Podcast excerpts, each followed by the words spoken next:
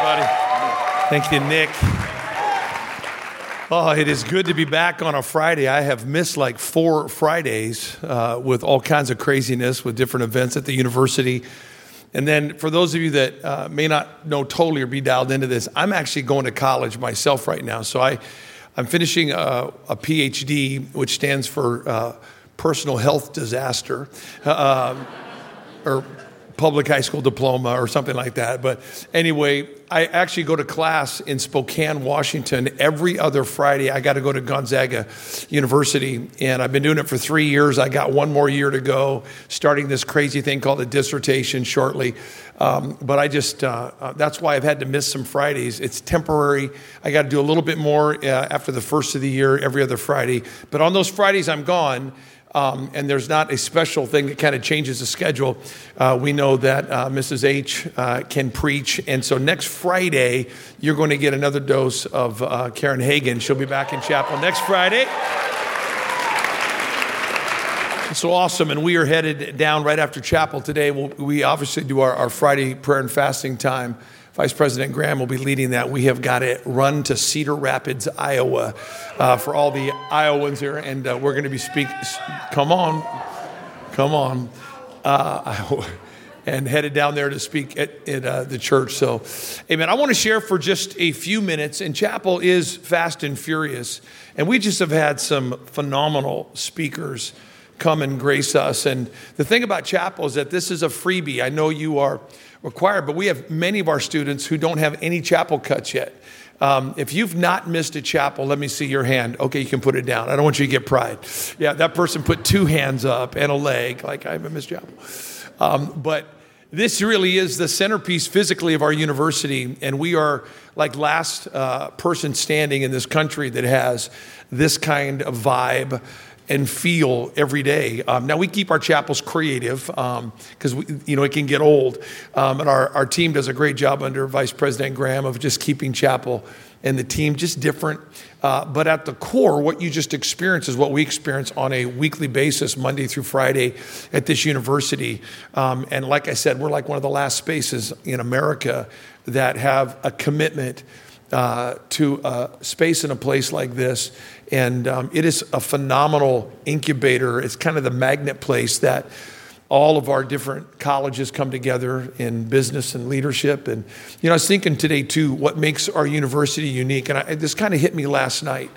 My whole life, um, people have said, "Oh, Scott, you're a leader of leaders," and I would go like, uh, "You know, that sounds like a over-the-top compliment." I think I've gotten a little bit more comfortable with that as I've gotten older.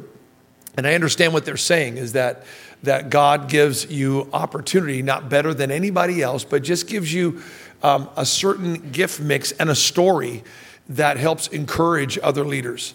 Um, and so when I look at North Central, I really believe, I look at the leaders of leaders that come out of this university that are literally watering the earth. So I was talking to Heath Adamson. You know, he's a leader, uh, he oversees all the student ministries he's making a transition now, but a student ministries for the whole United States. I, look, I think of Dick Brogden, the founder of the Live Dead movement, leader of leaders. I could go on and show you in companies, business, um, the arts, uh, in worship and music, all over this place, and in missions, and every, everything that we touch has produced leaders of leaders. And I think that is an absolute distinction about this house and about this university that it's producing. And so, anyway, this morning I want to talk with you uh, for a few minutes. Uh, my notes are kind of uh, landscaped here, so I got to turn my, my binder that way. Um, but it'll be normal up there. I want to talk to you about the secret a simple teaching called The Secret. Now, obviously, what is the secret? Um, I'm going to tell you what the secret is and what the subject matter is to the secret. I think everybody's trying to crack the code in life, everybody's trying to get information quickly. In our day and age, uh, for us over 50, when somebody wanted to get somewhere quick, it was called a shortcut. If they tried to learn the tricks of the trade before the tools of the trade, we look down on that person. Like, that's not really wise. You're just trying to get there faster than I got there. Well, no kidding. Every generation is trying to get there faster than the previous one. This generation, though, doesn't see shortcuts um, as an act of laziness, they see it as an act of brilliance. the ability to wade through a variety of, of all the information and data that flies at you on a daily basis, the ability for editorial is equal to your ability for creativity. How do you throw away what is unnecessary in this life and discard it and package what is legit to deliver to this world uh, the life of Christ and his kingdom, um, no matter what you do? So everybody's trying to figure out how to get to the accurate heart of something, what is real, and not waste their time, you know, swimming in waters that have no value to their future. People don't want to just go to schools, they want to be around people that look like their future. I don't mean look as in dress, I mean you embody something that I want to become. And you got to find schools like that. It's not just the logo or the sports team. You got to find places that embody where you want to head in your life with your family, your career, your leadership, your character, your calling, the anointing on your life. And so, but everybody's trying to figure out how to get there faster than the previous generation. There's nothing wrong with that. I bless that path. I bless the idea that getting somewhere fast and getting to the information with speed. Back in the day when I was in high school, if somebody said, "Hey, who's the lead singer of you know whatever group? Uh, what was your favorite group, Jeff Deyo, back in high school?" Genesis, Genesis. Genesis. Okay. So if somebody said, how biblical of uh, Jeff Deyo to like Genesis. I mean, that's just like he's just already as an unsaved dude, he's kind of aiming toward the Bible there. Um, but there was a group called, there was a metal group called Exodus too, so there was all kinds of Bible themes out there. But if somebody said, Who's the lead singer of Genesis? And you go, oh, uh, you'd have to live in that state of curiosity for at least a month. It would cause you to strike up conversations with people. And that state of curiosity is what builds your mental muscle. It actually built, builds framework of the brain. Framework that is necessary for well being, for memory, for gratitude, for resiliency. All of that framework is built as your brain framework develops that can capture the mystery of well being and resilience. But nowadays, if someone said, Who's the lead singer of Genesis? Some of you already checked. Is it Phil Collins? Check it out. Now, Jeff's impressed with me, right? But nobody here is because nobody knows who Phil Collins is. Uh, uh, okay, there's a few folks. Okay, there's a few youth, few youth pastors in here that might know who Phil Collins is. But anyway, this whole quest to get there quick, I want to talk with you about it. I believe the two most important skill, kingdom skill and will behaviors in America right now are sense making and relating.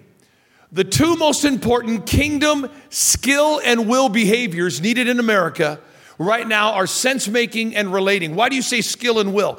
Whenever I'm dealing with somebody that's stuck, I ask myself, is this a skill issue or a will issue? So sometimes if you yell at somebody because you think they're stubborn and you think it's a will issue, when really nobody's ever shown them what to do. For most people, it's a skill issue. I don't assume that you have a will problem in your life. Like, no, I just, I, I don't want to do that. I believe most people don't know how to do that. And once somebody explains it to them, they're going to soar. However, sometimes you explain something to somebody and it's a will issue. Something's wrong inside their heart. They don't care if they know what to do, they're not going to do it for whatever reason. They don't like you, they're wounded, they're carrying regret, bitterness in their life, whatever reason. But will and skill is critical to leadership, kingdom leadership. I think the two most important will and skill behaviors in America right now is sense making and relating. I'm going to show you how deeply biblical this is. I would also describe these qualities as prophetic empathy. In other words, you have to learn how to disarm before you learn how to engage. You disarm before you engage, prophetic empathy. The reason people say you're an engaging person, do you know why people say that someone's engaging? Is because actually what they've done first is disarm the situation. And I don't mean in a violent confrontation like a cop disarming somebody with a gun. I'm talking about somebody that's generally shy or scared of people. And nowadays, anybody you don't know is a threat. You got to vet the threat. Anybody that is that is strange to you is a threat to you and you're defensive until some level of comfortability. Well, you're about to step into leadership. You've got to engage with people all over this world that don't know you. You're going to be uh, anointed and trained to be initiators all over this planet. So, how do you initiate with a world that is suspicious of anybody they don't know? You have to develop disarming skills, not simply engaging skills. Because you have to disarm before you engage. You got to get somebody to relax and open up their heart. The other day, I was having a social media conversation with a person I never knew. They were a little aggressive, a little volatile. And I private messaged them and said, Hey, my name is this. And I got kind of associated with the school or something and we were the man, this faceless institution, not Scott Hagan, looking you in the eye, trying to have a conversation and build rapport and a relationship with you. But once, even through texting, the use of language, the use how you can disarm, don't come back aggression for aggression. It was amazing how relaxed that person became. And we're going to do a FaceTime later today from two cities just to talk through uh, his heart and his story. You got to be able to disarm before you engage. And it takes sense making and relating skills. Sense making is you've got to transact your story. You got to do something with your story. You got to do something with the narrative of this nation. You got to do something with the global story. Leadership, no matter what your discipline is, you have to transact the emotions people feel with the current narrative and you have to transact that into something else. You got to turn your story into something. You got to turn it into something that appeals and inspires and opens up the hearts of people, even though the whole fundamental narrative is pain and chaos in our society. That's the skill set, the will set, the will set.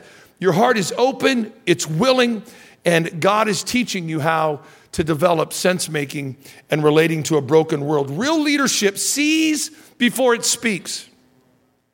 You have to develop your ear before you develop your voice. Everybody's trying to find their voice, nobody's trying to locate their ear. Because you have to hear before you speak, you have to see before you speak. You can't just walk up and start throwing logic at what you perceive as the hysteria of the other. It only grows the fire. You cannot fix problems involving human beings. You have to heal them. A car gets fixed, but our relationships, relationships are made whole. Only Jesus can untangle and heal a bruised life or the greater complexity of a broken city. He is still the Prince of Peace. There is nothing passive about Jesus, but his authority is a calming authority. Remember, the waves, they still obey him. So I want to talk to you about the secret for turning your story into something redemptive. How do we make the most of our life? Not in a narcissistic, I'm going to end up first way, but I'm going to be my best. And being your best is entirely different than trying to be first. Going first is different than being first. And we're going to teach you that mystery at this university.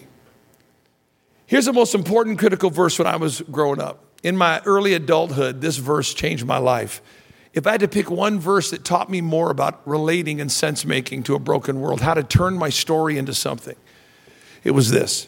Hebrews 9:28 says, "So Christ was sacrificed once to take away the sins of many.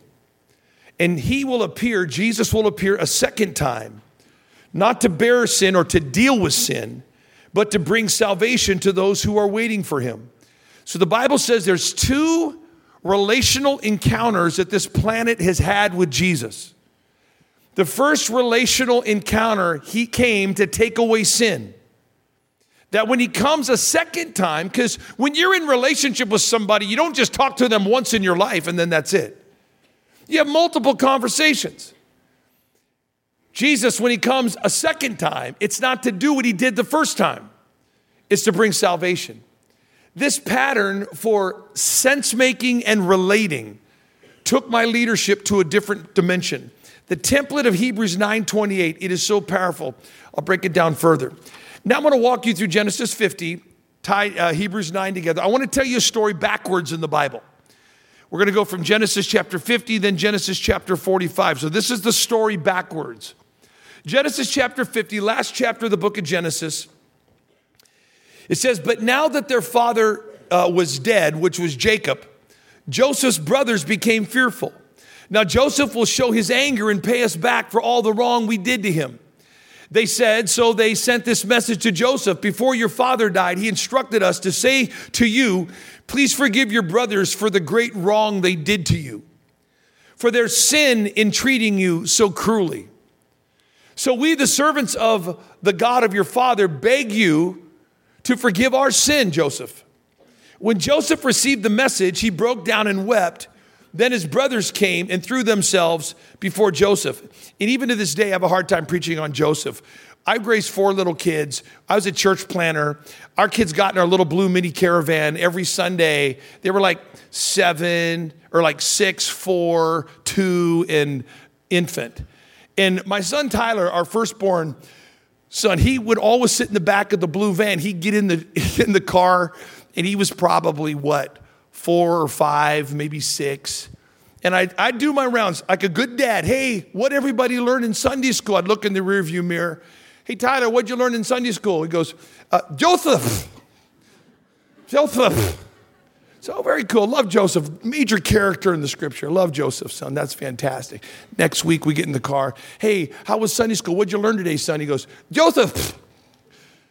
Whoa, two week, a two week series on Joseph to five year olds. This is an impressive church that I'm building here. Just the depth of scholarship. Phenomenal. Week three, I'm pulled out of the church parking lot. Everybody's in their space. Look in the rearview mirror. Hey, what'd you learn in Sunday school today, Tyler? He goes, Joseph. Three weeks on Joseph?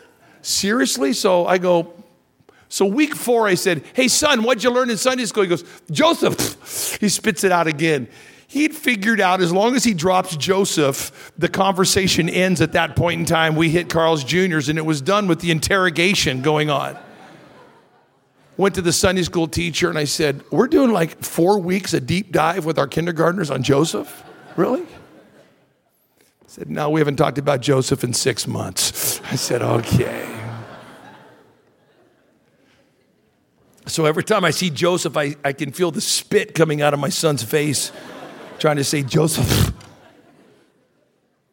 Joseph replied, Don't be afraid of me. Am I God? And uh, that I can punish you? You intended to harm me, Joseph said to his brothers, but God intended it all for good. We're talking about the secret how to transact your story, how to transact the narrative of this nation. Because you are called to be a sense maker. Every one of you in this room, all of us, if we walk in kingdom authority in any facet of our life, people look to us can you make sense out of this? And if you can't make sense out of your own upbringing, if you can't transact pain and some unfinished business of your own life into something meaningful and redemptive, you certainly cannot transact the chaos of culture that the world so desperately is going to be looking for you and I to do for them. So they say, You intended, so Joseph says, You intended to harm me, but God intended it all for good. He brought me to this position so I could save the lives of many people. No, don't be afraid. I'll continue to take care of you and your children. So he reassured them by speaking kindly to them. Genesis 50 is 17 years after Genesis chapter 45. In Genesis chapter 45 is 20 years after Joseph was sold by his brothers into slavery and betrayed at the highest human level. You talk about human trafficking. I know it's not in a sexual context, but human trafficking with Joseph and his brothers, it's unbelievable that that many blood brothers would sell you out into slavery. And so what happened is 20 years goes by, Joseph's brothers, because of famine, are driven to Egypt. And over those 20 years, God did something very special with Joseph. He elevated him, he changed the story of his life. Joseph transacted his betrayal into something redemptive. That's what you have to learn as you're learning science, as you're learning math, as you're learning theology, as you're learning all of these things. You have to fundamentally learn how to transact pain into redemption. If you don't, you're going to spin like a kite or just fly off like a kite without a string. And you're going to wake up and be 60, 70 years old saying, Where'd my life just go? You have to learn early and fast. The leaders that will have the greatest influence in this society and globe are those who will be able to transact their childhood into redemption. And the faster that that happens with legitimacy and depth, the scope and scale that God has for all of you in this room, I can't even describe it, what's in front of you. So, Joseph, he's sitting here in Genesis 15 or 50, do the math. For 17 years, his brothers have been living near him. Their dad was alive. 20 years before that is when he was sold into slavery. So do the math 37 years has gone by. Some people do some stuff that's so terrible that they wonder, even for 37 years, if it's still in play. These brothers sold him 37 years ago. 20 years later, they meet Joseph. He welcomes them, gives them land, provision, protection, but they think he's only doing it because their father is alive. Now the father dies, and the deeper fears, the deeper fears kick in. Not the surface fears, the deeper fears kick in. And they believe that now that dad is dead, that Joseph is going to extract vengeance against us for what we did to him 37 years ago. You can carry this stuff for a lifetime. Stuff that goes on in high school, stuff that goes on in college, you can carry it with you they did for 37 years. It was real time again. He's going to kill us. So, what's the secret? In Joseph's life, he said that God brought me to this position so I could save the lives of people. Don't be afraid. Genesis 45, go backwards now. It says this, it's on the screen. The news soon reached Pharaoh's palace. Joseph's brothers had arrived. Pharaoh and his officials were all delighted to hear this. This is 17 years before Genesis 50. Pharaoh said to Joseph, Tell your brothers this is what you must do. Load your pack animals and hurry back uh, to the land of Canaan. Then get, all, get your father and all of your families and return to me. I will give you the very best land in Egypt, and you will eat from the very best land that the land produces. How in heaven's name would Pharaoh be happy to hear that his best friend's brothers have just shown up? Think about it. 20 years earlier, Joseph is sold and betrayed by his brothers. Now he goes to Egypt through a series of dreams and God's intervention and faithfulness. He ends up promoted to Pharaoh's court. You're telling me that somehow over those 20 years, Joseph never over Starbucks, casual, off the clock. Pharaoh never said, Hey, dude, tell me about your life. Joseph, tell me about your life. He goes, You want to hear about my life? Well, I'll tell you what about my life. I had these brothers and they did this, they did. And Pharaoh's going, What? Because Pharaoh loves Joseph. So Pharaoh's naturally going to take up his hatred for his brothers. How in the world could Pharaoh be delighted to meet the brothers of Joseph 20 years after they sold him into slavery? Because Joseph transacted his pain and turned it into redemption and because Joseph never brought it up.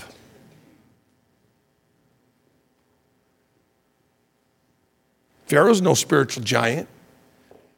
This was, Pharaoh never heard about this part of his life because Joseph had transacted pain into redemption and did not feel the need to spew his poison even to his friend. It's a shocking verse of scripture that Pharaoh would be delighted to see Joseph's brothers. Okay, almost done here. Here we go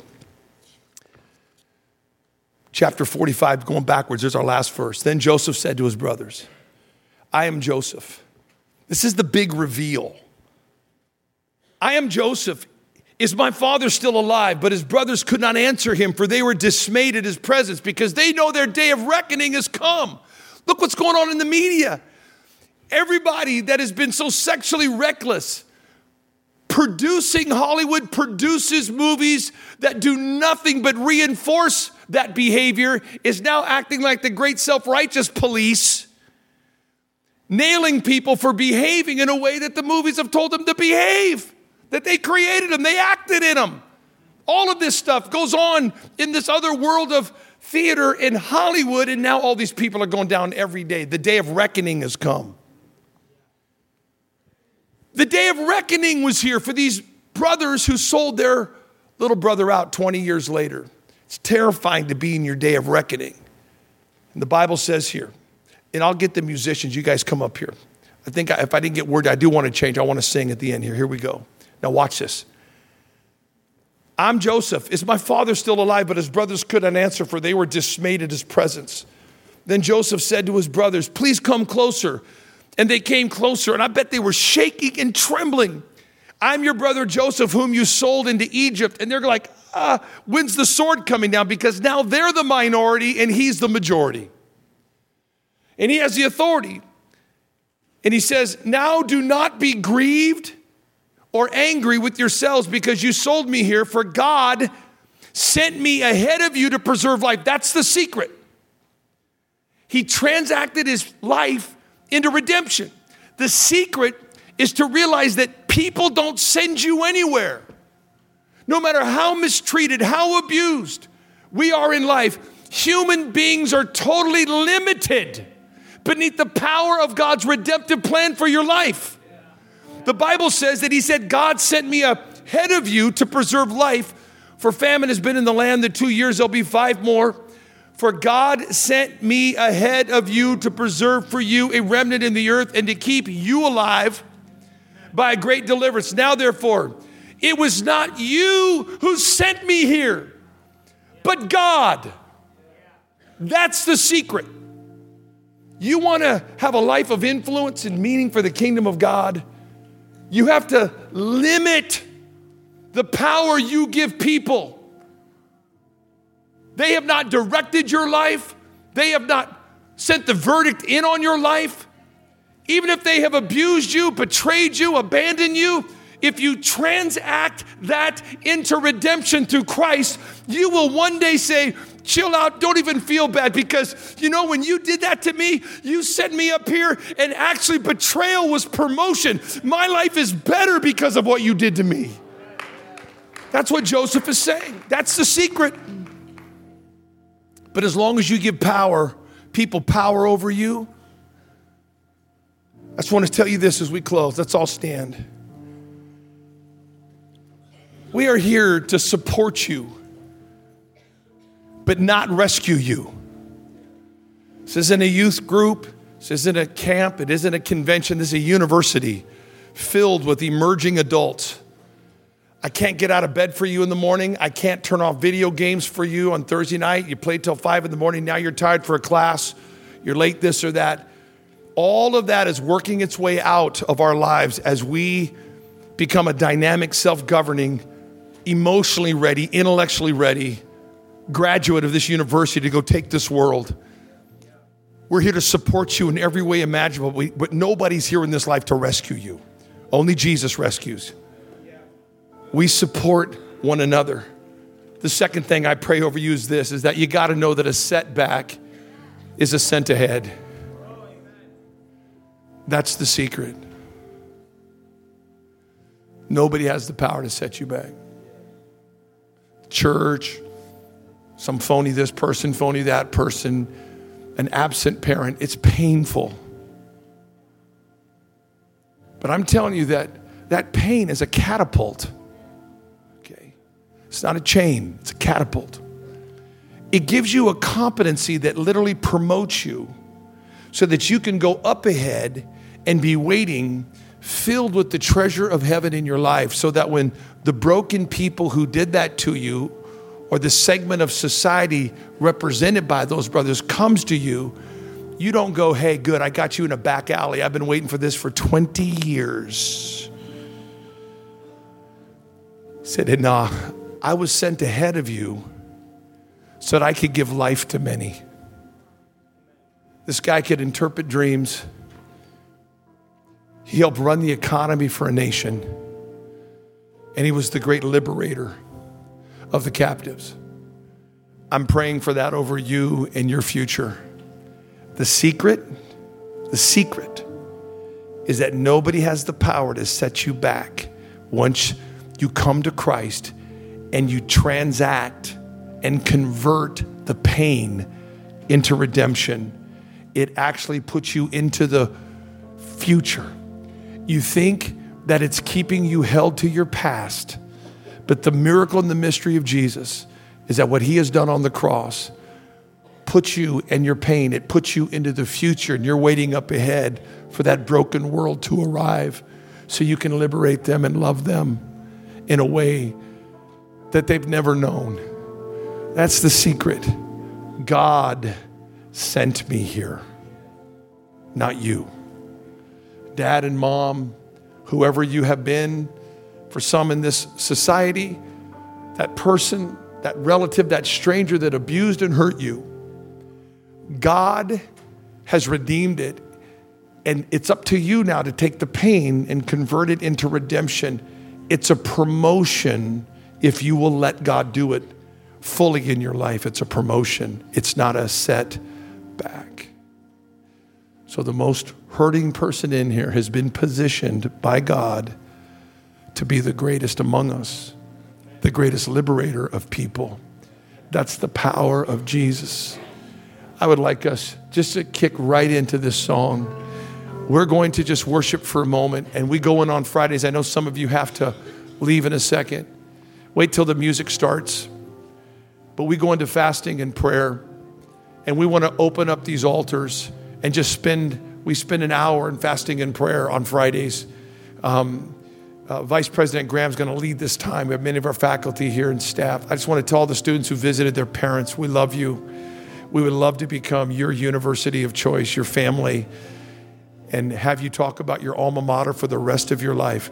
Go back and think of someone from your hometown, all of you in this room, who needs to be at North Central, send him a text, give him a call. These altars are open. We love you. Let's go for it. Let's worship.